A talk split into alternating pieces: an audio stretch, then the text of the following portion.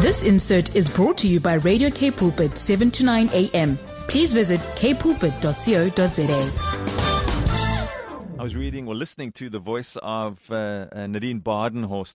She's legal counsel for Freedom of Religion SA. She said this in a YouTube video that I've watched recently.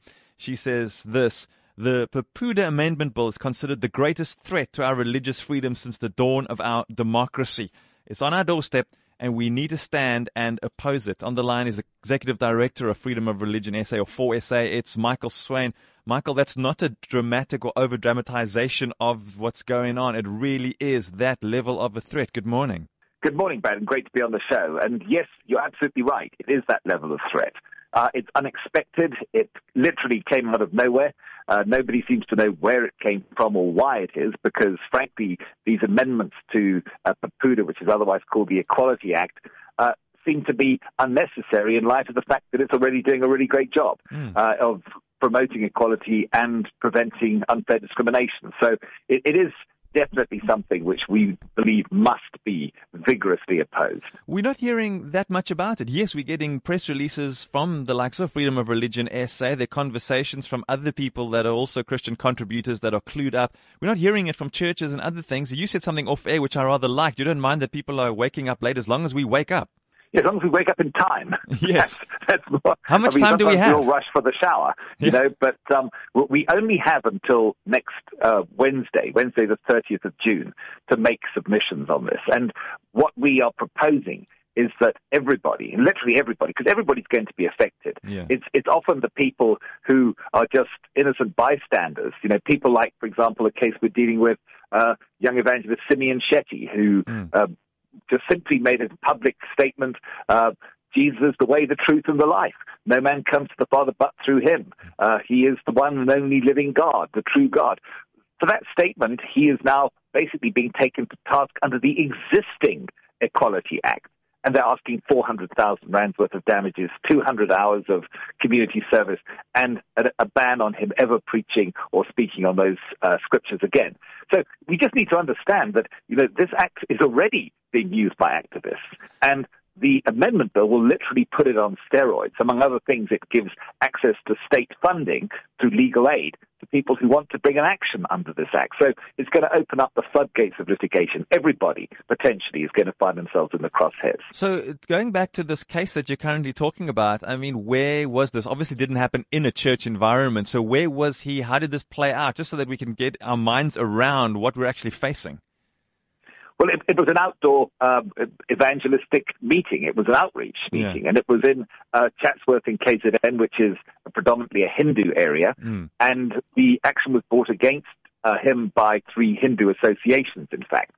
But again, there was another situation of a recording that was made in a church building of somebody doing an altar call, and that also ended up having to be mediated by the CRL Rights Commission. So we need to understand that this act in its current form is already used. But once you literally ramp it up and put it on steroids, which this amendment bill will do, it is the most threatening thing to religious freedom rights that we have ever seen. So we're allowed public comments on this PEPUDA amendment bill. And what would we be opposing if they would say, okay, we've received enough, and I want to talk around that as well in a moment, what is enough? But, okay, so there's been this process of public comment. People are opposing it. We won't do the amendment, but what would that mean? Well, you know, one of the things that we're opposing are the broad expansion of the definitions of discrimination.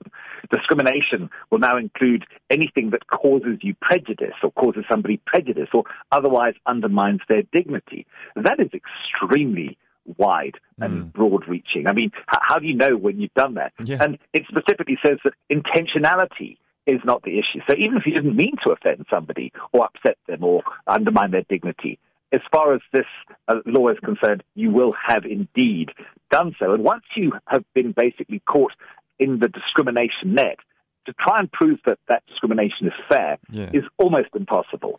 So you're telling me then, Michael, if I'm sitting having a good old discipleship conversation with this other guy that I'm building a relationship with at a coffee shop, and somebody at table 3 next to me hears me and takes offense at it, I might be in trouble. Absolutely. There doesn't have to be a direct cause if they overhear it. It doesn't have to be directed to them. That's why, for example, if you posted a message on Facebook, and this is where the other problem comes in, let's supposing that you are having that conversation, or you and I are having a conversation and it's recorded on air, and we're talking about something like, for example, marriage. Yeah. And somebody posts that on their Facebook page, and they think that's an interesting conversation. They want their friends to listen to it. And somebody else listens to it and gets offended by it, say that it causes them prejudice or undermines their dignity. Then they can show that legitimately, according to this, well, I would say illegitimately, but according to the provisions of this bill, that they have suffered discrimination. That means that I'm probably liable because I might have made the statement. You, interestingly enough, if you have, in terms of this bill, encouraged someone to discriminate against another person, you're also deemed to have discriminated against that person. So that would be you. And also your radio station, Radio Pulpit, would also be liable, because there is vicarious liability. Employers are as liable as an employee for the discrimination that may have taken place. So the net is so broad, and the sanctions are penal. We're dealing with another case where they're asking for 2 million rands worth of damages, of compensation. Yeah. And if you ever get caught in this, by the way, then your legal costs are also prohibitively expensive. So you could be financially ruined by this, just by expressing your faith and not intentionally wanting to interfere in anybody else's life. You could be financially ruined or jailed. No, absolutely, because the jail time comes in, of course, if the court makes an order against you and you won't pay or you won't do what they tell you to do, because in good conscience you can't. I mean, if we're told as Christians we cannot preach the scriptures any longer, then we can't obey that. We have to then choose to obey God rather than man. Yeah. But when you do that, the ultimate sanction for contempt of court is, of course, first of all, limitless fines, but last resort is, of course, jail time. People could literally end up in jail if this thing goes through. And just for people to know that this isn't an anti-Christian situation, I'm guessing this is applicable to any religion in South Africa. No, it is applicable to not only any religion, it's applicable to all sectors. And so, even the commercial sector are waking up to understand that this is going to detrimentally affect them. I mean, for example, let's supposing that you're an employer and a Muslim woman comes in wearing a burqa, and one of your employees makes some disparaging remark. I mean, you didn't tell them to, you didn't even know that they did or that they were going to. Well, no, you as the employer are equally liable. Wow. And so, companies are also realizing, wait a minute, this could open up the floodgates against us too. Another thing which is in this act is that everybody has equal rights and access to resources, opportunities, benefits, and advantages. That means that it's basically entitlement. Everybody can get anything. If you're giving it to one person, you won't give it to another for any reason. If they feel that has somehow caused them prejudice, which it would be pretty easy to show that it has, or somehow undermined their dignity, then they have got you in the discrimination net. Wow, such immeasurable things, feelings, and how I perceive things. These are intangible, immeasurable things on which this all rests. Well, and extremely vague. And the other thing it does, of course, is it imposes a positive duty on everybody, including churches. You must promote equality in your, among other things, public activities. That means the equality as defined in this particular law, not according to what you might think is equality or that. And government have also got the power to impose that on you. They can issue regulations, codes of practice to eliminate discrimination and promote equality. In other words, they can basically tell you what you must do. Religious autonomy will be a thing of the past if this thing goes through. Faith-based schools, which obviously have a certain ethos of whatever faith that may be, a thing of the past if this goes through. So it literally, we have called it the death knell of religious freedom, and I don't think that's understated. So we're running out of time to oppose this, and then the press release we received from Freedom of Religion SA to say that public comments opportunity seems fundamentally flawed after you found out that there were some problems with the email infrastructure at the Department of Justice. Yes, they literally for whatever technological reason, blocked receiving the submissions that were being made. That is not possible to do. As government, we need to understand, by the way, this piece of legislation is the preeminent piece of legislation. So every other law, every other regulation in South Africa will be overhauled and reviewed and brought into line with this piece of legislation. So this is not an incidental. And if government, for whatever reason, cannot receive your submissions, your public participation, to which you are democratically entitled, and they just say, sorry for the inconvenience. Well, no, it's not an inconvenience. It's a fundamental flaw of process. We do understand they've now fixed it. I've noticed that the submissions are escalating in numbers. Literally hundreds, thousands of people are now sending in submissions, and we want to encourage everybody, every listener, this is going to affect you. So literally, take 2 minutes, just click on the forsa.org.za website. You'll see immediately a link to take you through to make your submission will appear.